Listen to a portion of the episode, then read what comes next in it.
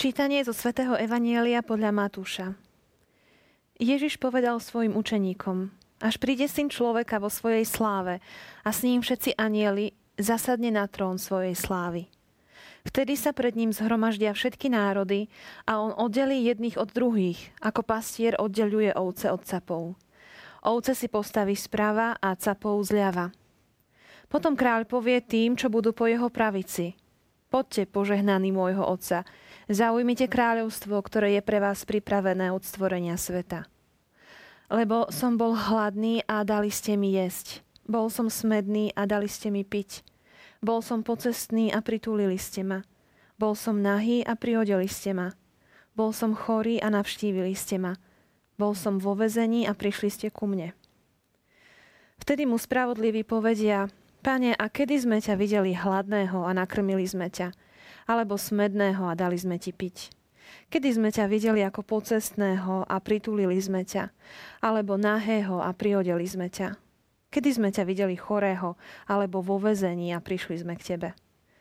Král im odpovie: Veru hovorím vám, čokoľvek ste urobili jednému z týchto mojich najmenších bratov, mne ste urobili. Potom povie aj tým, čo budú zľava: Odíďte odo mňa, zlorečený, do večného ohňa, ktorý je pripravený diablovi a jeho anielom. Lebo som bol hladný a nedali ste mi jesť. Bol som smedný a nedali ste mi piť. Bol som pocestný a nepritúlili ste ma. Bol som nahý a nepriodeli ste ma. Bol som chorý a vo väzení a nenavštívili ste ma. Vtedy mu aj oni povedia: Pane, a kedy sme ťa videli hladného, alebo smedného, alebo ako pocestného, alebo nahého, alebo chorého, alebo vo väzení a neposlúžili sme ti? Vtedy im on odpovie: Veru hovorím vám, čokoľvek ste neurobili jednému z týchto najmenších, ani mne ste to neurobili. A pôjdu títo do večného trápenia, kým spravodliví do večného života.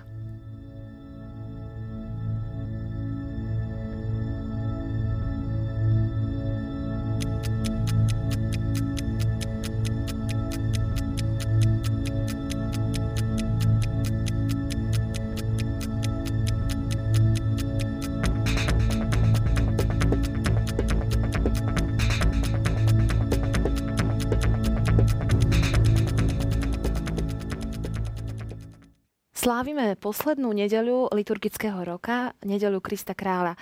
Aj v našom evanjeliu je v centre pozornosti kráľ.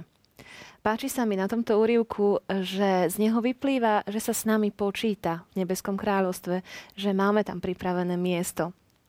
Teším sa, že sa dnes budeme o tomto rozprávať opäť s mojím hosťom, otcom Pavlom Hucíkom z farnosti Bystrany. Vítajte u nás. Ďakujem za pozvanie. Hovorí sa tu o večnej odmene a večnom treste. A jedna z otázok, ktorá tu zaznieva, je: Pane, a kedy sme ťa videli hladného alebo smedného, alebo ako pocestného, alebo nahého, alebo chorého, alebo vo väzení a neposlúžili sme ti? Znamená to, že tí ľudia nevedia, že stretli Krista. A môžu sa dostať do neba tí, ktorí nestretli Krista?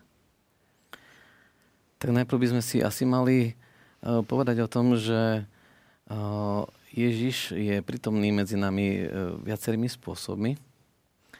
Jeden spôsob je, že je prítomný v cirkvi a vo sviatostiach cirkvi. Potom vieme, že je prítomný v Božom slove, ale takisto vieme, že Ježiš sa vtelil do človeka. Takže tým, že stvoril každého človeka na svoj obraz a tento obraz svojim vtelením ešte očistil a zaplatil svojou krvou, tak jedna z prístupových ciest k Otcovi cez Ježiša Krista je práve skrze človeka.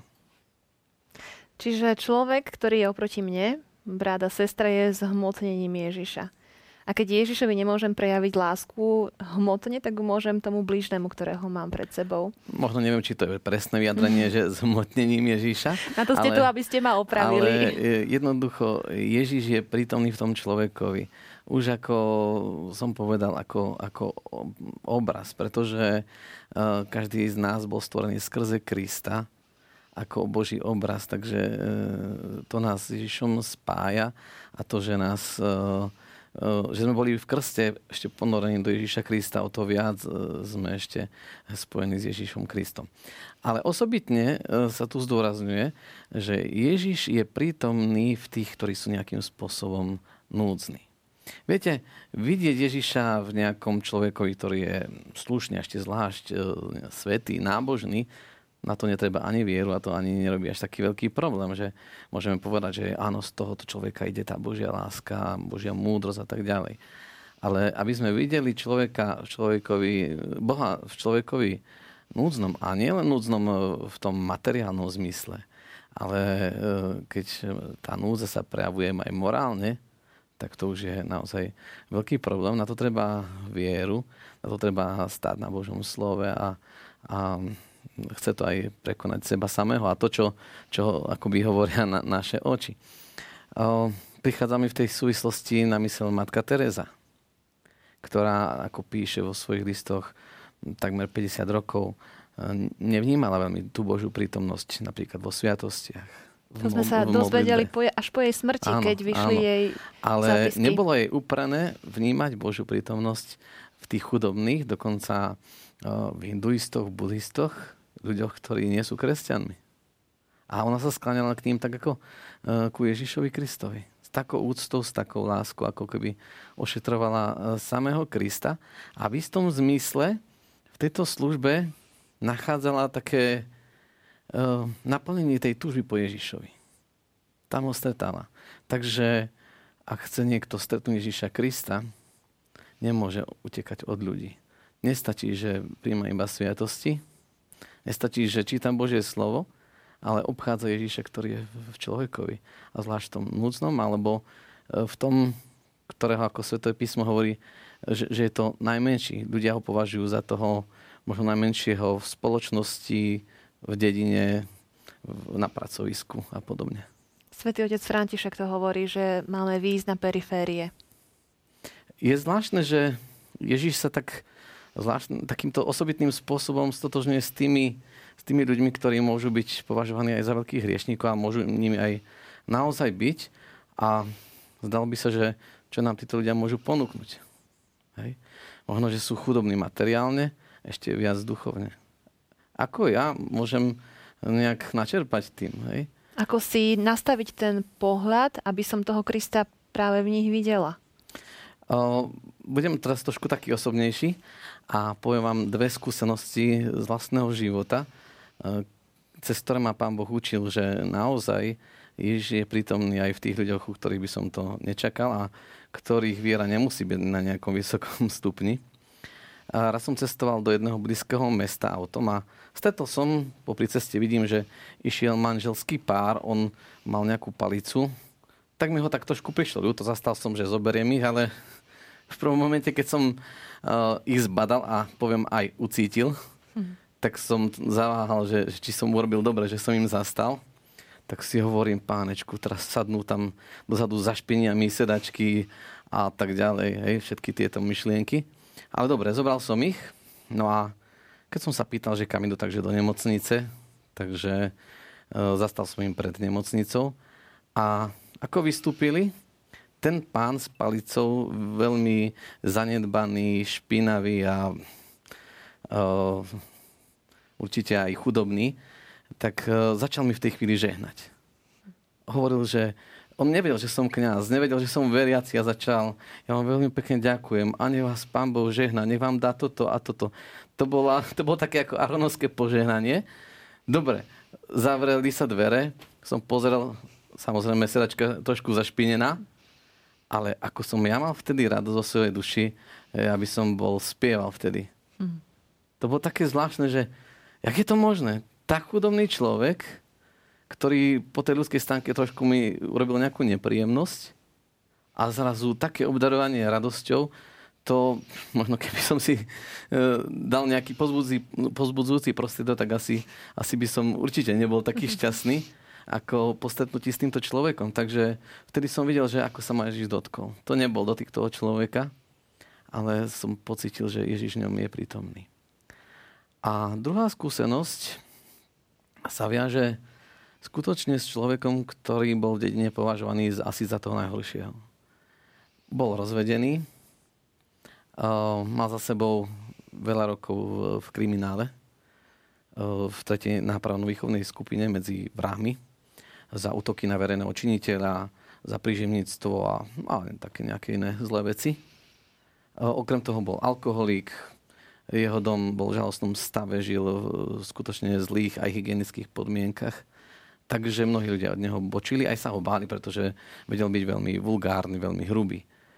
A bolo to tesne pred Vianocami, viem, že som sa večer modlil a tak Boh mi dal na srdce toho človeka. A neviem prečo. A prišla mi taká ľútosť, že ja tu prežívam Vianoce, ja sa tu rozplývam a ten človek je tam sám, odmietnutý celou dedinou. Nikto mu nedá žiaden darček, nikto s ním neprehodí slovo. A ja toto všetko tu mám. Tak sa mi zdalo také nefér, že ja sa tu budem vytešovať a bude mi jedno, čo je s tým človekom. A som rozmýšľal, že ako si nájsť cestu k nemu. Ale mal som strach a nevedel som, ako na to. Bol som ešte na strednej škole. A tak mi napadlo, že asi tým mostom môže byť niečo, čo on má rád. Tak som našiel nejakú ťapku alkoholu a som sa rozhodol, že pôjdem za ním, že chcem mu podarovať aspoň niečo k tým Vianociam, ale nenašiel som odvahu vstúpiť do jeho domu. Videl som, ako sa mu tam svieti vzadu v izbe. Čo si mi zovrelo srdce a no, som mi tam položil pri dverách a odišiel som. Nedokázal som to nejak tak prekonať v sebe. Ale potom Pán povedal, že sme sa neskôr ako si zblížili. Ja už neviem, či on sa spýtal, že či som ho hľadal, alebo čo som chcel. Takže sme sa stali takými, nie kamarátmi, môžem povedať, že priateľmi. Hej. Mnohí ľudia boli z toho prekvapení. Prvá vec, že či sa ho nebojím. Druhá vec, či sa mi nehnusí. A potom ten človek dokonca našiel si cestu aj k Bohu, aj k cirkvi, pretože... U nás pôsobil monsignor Viktor Trstenský, ktorý takisto bol vo väzení a vtedy ten môj priateľ povedal, že k nemu na spoveď pôjde, lebo on vie, čo prežil, on bol takisto v base, takže otvoril si pred ním srdce a postupne sa jeho srdce začalo meniť. Začal viac chodiť do kostola, začal byť menej vulgárny, menej piť. Mal ešte niekedy také chvíle, že sa mu to vrátilo, ale stal sa výrazne iným človekom. A koľkokrát ma Boh cez neho obdaroval. A prišli potom ďalšie Vianoce, tak som si povedal, nestačí zaniesť mu len domov nejaký dár, alebo odniesť možno rezeň, aby mal na večeru. Ale Boh mi dal na srdce, že pozvať ho k nám na štedrú večeru. V prvej chvíli som sa ja zhrozil, že čo to je za šialená myšlienka, kto to kedy videl, čo povie celá dedina, čo povie rodina, rodičia. Keď som im to zahlásil, tak doma bola vzbúra. Že či chcem pokaziť Vianoce celej rodine, že čo to tu má byť, že príde domov, bude vystrájať a tak. Ale nejak Pán Boh si to tak postupne presadil, že s jednou podmienkou, že ak bude pod vplyvom alkoholu, takže ho nevpustíme dnu, že ja to mám dopredu zistiť, tak potom súhlasili, že áno, ak príde slušne, tak môže byť. Dobre, prišiel veľmi slušne oblečený, vyholený po dlhom čase. Sadol si, pomodlili sme sa, začali sme jesť. A po možno pár lyžiciach kapusnice prestal jesť, zložil lyžicu a takto sa díval dole medzi kolená. Ja som nevedel, hovorím, že nechutí ti u nás, alebo je ti zle, alebo niečo tak. On hovorí, nie. Ale už roky, rokúce som nemal Vianoce. Bol som vtedy naozaj veľmi dojatý a myslím si, že asi som nemal krajšie Vianoce ako tieto, zvedomím, že som mohol niekomu umožniť takýto darček. Pre neho to bolo niečo veľmi veľké. Ako darček pod stromček som nemal pre neho nič zvláštne, možno znova to bola nejaká fľaša a nejaké svetlice. Viem, že ich vypustil hneď, ako vyšiel z domu, sa tešil ako malé dieťa. Ale skutočne, ja som vtedy nerozmýšľal nad tým, že čo som dostal ja pod stromček. Toto bol pre mňa najväčší dar. A vnímal som takisto znova to šťastie, tú radosť, ktorú môže dať len Boh. To, o ktorom hovorí Ježíš, že prevyšuje každú ľudskú chápavosť. Skutočne, keby som vyhral možno v športke, určite na 100% by som nebol šťastnejší ako vtedy.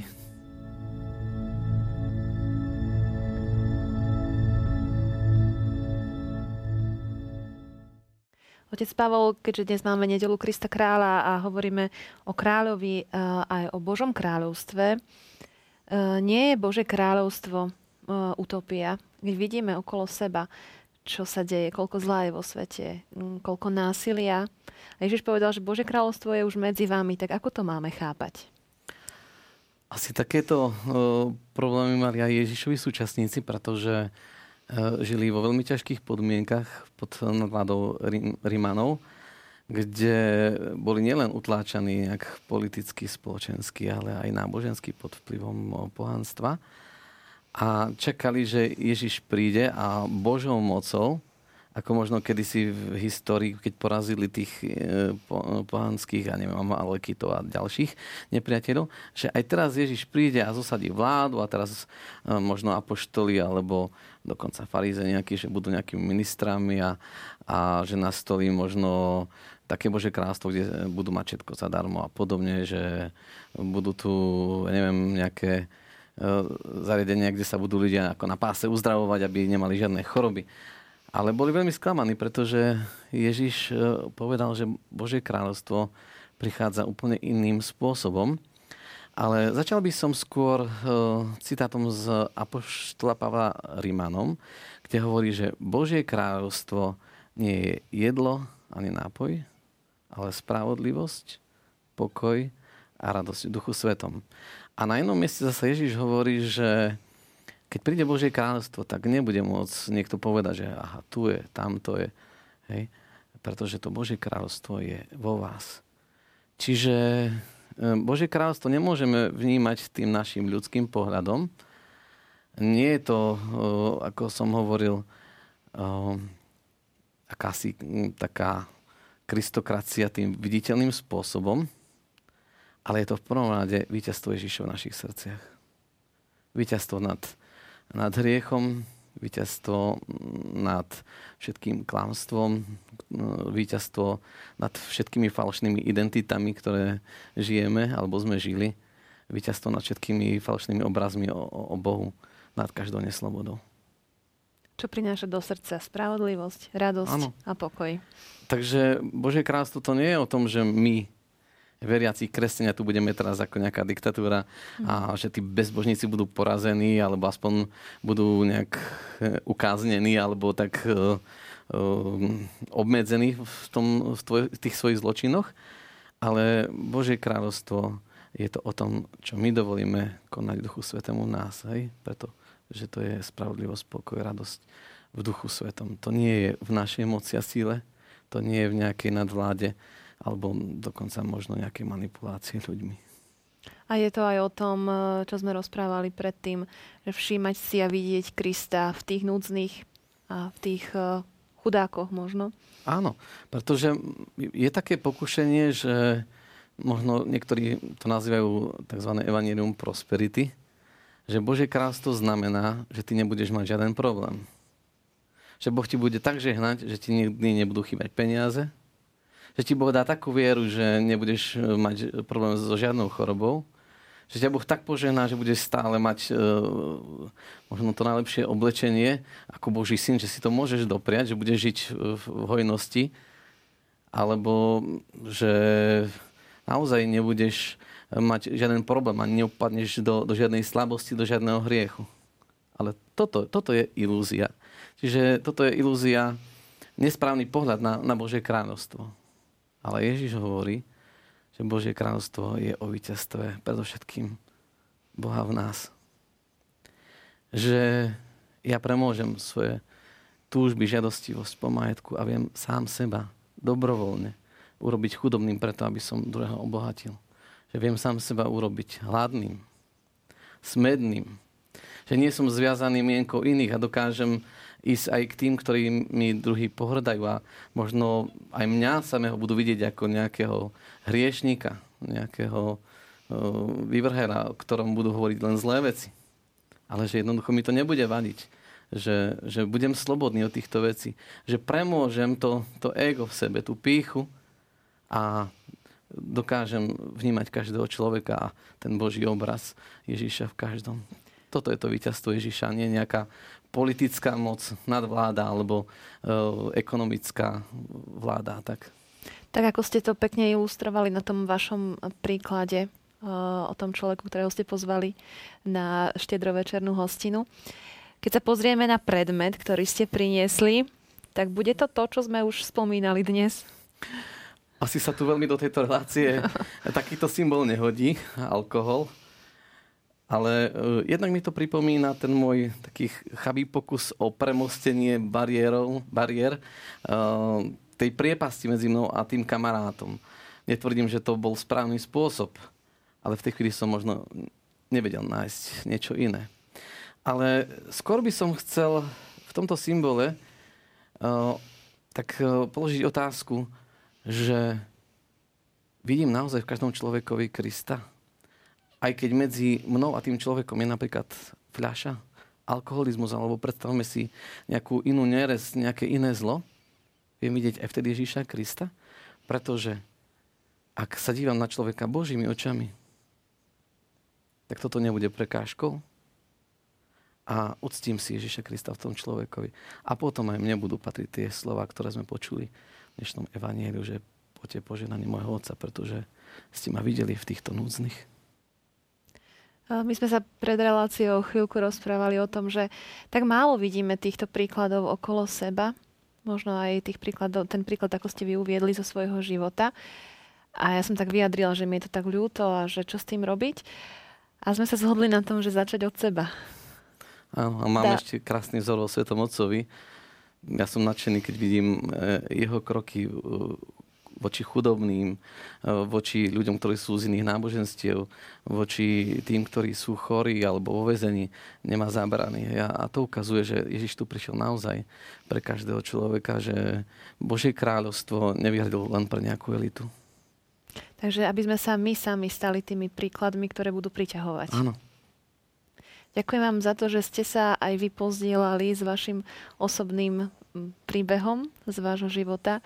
Ďakujem vám, že sme mohli spolu stráviť tu 4 týždne a rozímať nad Božím slovom. Ďakujem za vysvetlenia, ktoré ste nám dali, za to, že ste upriamili ten pohľad na otcovstvo, Božie otcovstvo a nás ako deti Boha Otca. Verím, že aj naši televízni diváci boli veľmi obohatení. Ešte raz vám ďakujem. Ďakujem aj ja a prajem požehnaný advent. Drahí televízni diváci, uvidíme sa o týždeň už v adventnom období. Majte sa pekne, dovidenia.